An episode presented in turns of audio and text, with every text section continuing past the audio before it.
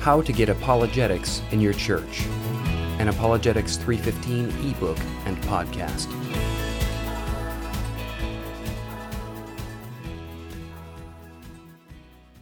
Preaching to the Choir Intentionally Apologetic Sermons by Tawa Anderson. Do you have the privilege and awe-full responsibility of preaching to the gathered people of God on Sunday mornings? Whether you preach every Sunday, most weeks, or occasionally, the burden you carry is immense. You are called to bring God's Word to the people in the pew. You are commissioned to exhort and encourage, convict and comfort, pressure and empower. In many ways, the role of the preacher is to afflict the comfortable and comfort the afflicted. But let me ask you, who precisely are you preaching to on Sunday mornings? Who sits in your pews? As you study God's Word and craft a message, who do you envision hearing and responding to the words you speak? Many theologians insist, quite correctly, that Sunday morning worship exists for the edification and growth of Christians, the gathered saints of God. Every congregation is diverse in many ways age, ethnicity, socio-economic status. But ideally, our congregations ought also to be spiritually diverse, filled with not only Christians, but also atheists, agnostics, Buddhists, Hindus, Muslims, skeptics, or other assorted non Christians whether they come reluctantly with a believing spouse, are dragged by their Christian parents, come willingly with Christian neighbors or friends, or even seek out the church in the midst of spiritual turmoil. My prayer is always that there would be some present who are not yet followers of Jesus Christ. Even the theologians who insist that worship is only for Christians must agree, since they generally assert that evangelistic appeals are an integral part of Christian worship and preaching. If worship is only for Christians, why bother inviting non existent non Christians to respond positively to the gospel proclamation? What are such skeptics going to hear when you exposit the Word of God? How is your message going to impact the hardened skeptic? On the one hand, unless the Holy Spirit illuminates the skeptic's heart and mind, it does not matter what you say, it will have no impact. But on the other hand, this is no excuse for eschewing the hard work of biblical exegesis and contextualization. When Paul ascended Mars Hill to share the gospel with the Athenian elite, he framed the good news of Christ's atoning death and bodily resurrection in terms and contexts comprehensible to their pagan worldview and background, even quoting Greek poets instead of Old Testament texts to introduce their need to know the one true God. The message and the truth did not change, but the way Paul presented it changed in accordance with his audience. Can you reach all of the people all the time? My dad always reminded me that you can please some of the people some of the time, but you can't please all of the people all of the time. Similarly, in crafting a sermon and preparing to present God's Word to our congregation, you cannot reach all of the people all of the time. The Apostle Paul sought to be all things to all people so that in all possible ways he might save some. 1 Corinthians 9. But he didn't try to be all things to all people at the same time. Rather, to the Jews, he became like a Jew in order to reach them. To the Gentiles, he became as a Gentile in order to reach them.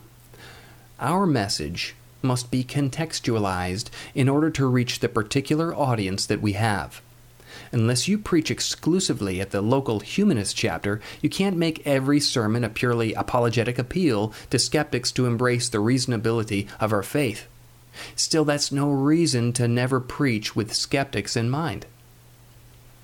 Are you preaching to the choir?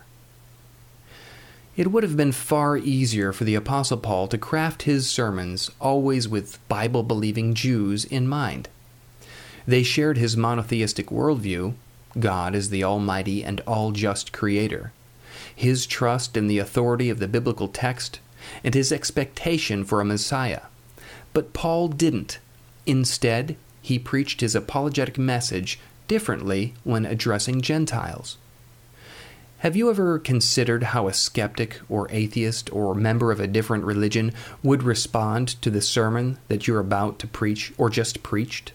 A key element to incorporating apologetics into your preaching ministry is to consciously engage non believers in the pew.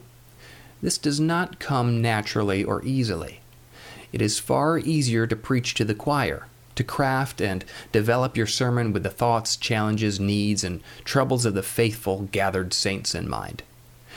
As in most spiritual things, however, the easy way is not the way to maturity and godliness. Broad is the road and easy the path that leads to preaching to the choir and missing the skeptic.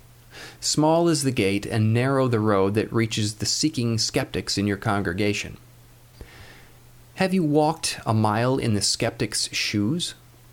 While preaching to reach the skeptic, as well as the saved, is neither easy nor comfortable, it is relatively simple. Put yourself in his place.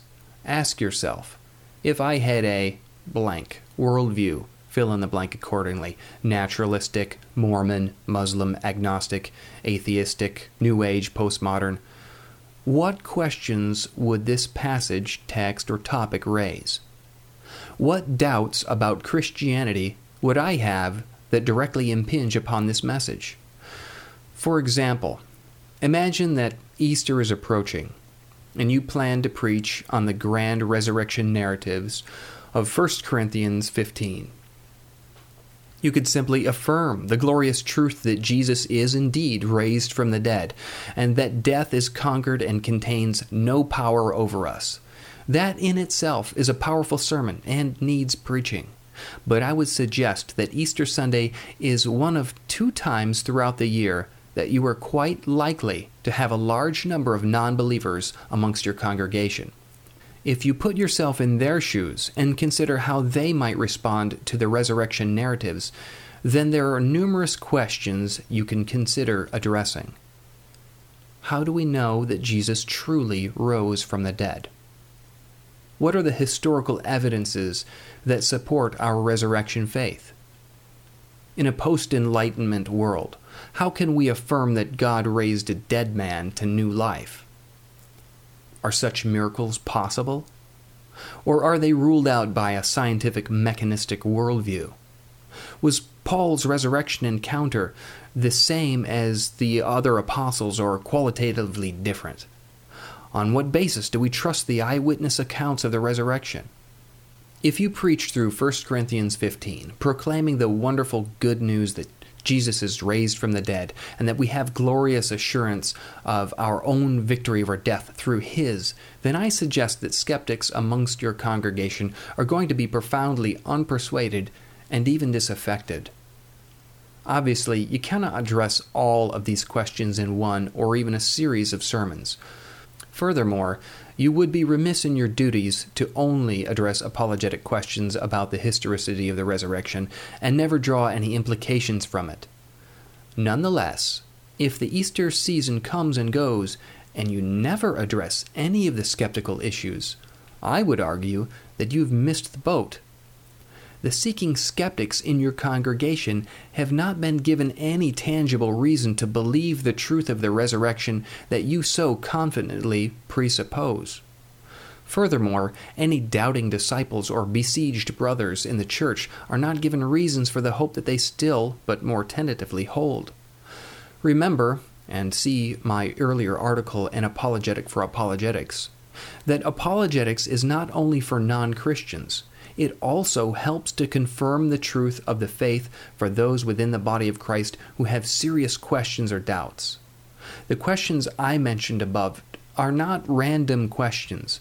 They are on the hearts and minds of people in the pew, Christian and non Christian alike. The questions are raised by their own reading, reflection, and philosophizing. They are also forced upon them by the anti Christian arguments of authors, teachers, and friends. Bottom line the questions are there, and if they are never addressed from the pulpit, then questioners will eventually assume that there are no good answers to the questions. And again, note that Paul does not hesitate to supply such reasons to his audience. In 1 Corinthians 15, he begins with a presentation of evidence for the resurrection, a creedal summary of what happened to Jesus, and a list of eyewitnesses of the risen Christ, including himself. If Paul eagerly shares evidence and reasons for the Corinthians to believe that Jesus was raised bodily from the dead, why would we avoid doing the same? So, my brothers and fellow preachers, I urge you, in view of God's mercy and grace, to walk a mile in the moccasins of the seeking skeptics, doubting disciples, and besieged believers in your pews. Consider the questions they would raise, and seek to address them. Rather than preaching to the choir, intentionally incorporate apologetics into your sermons.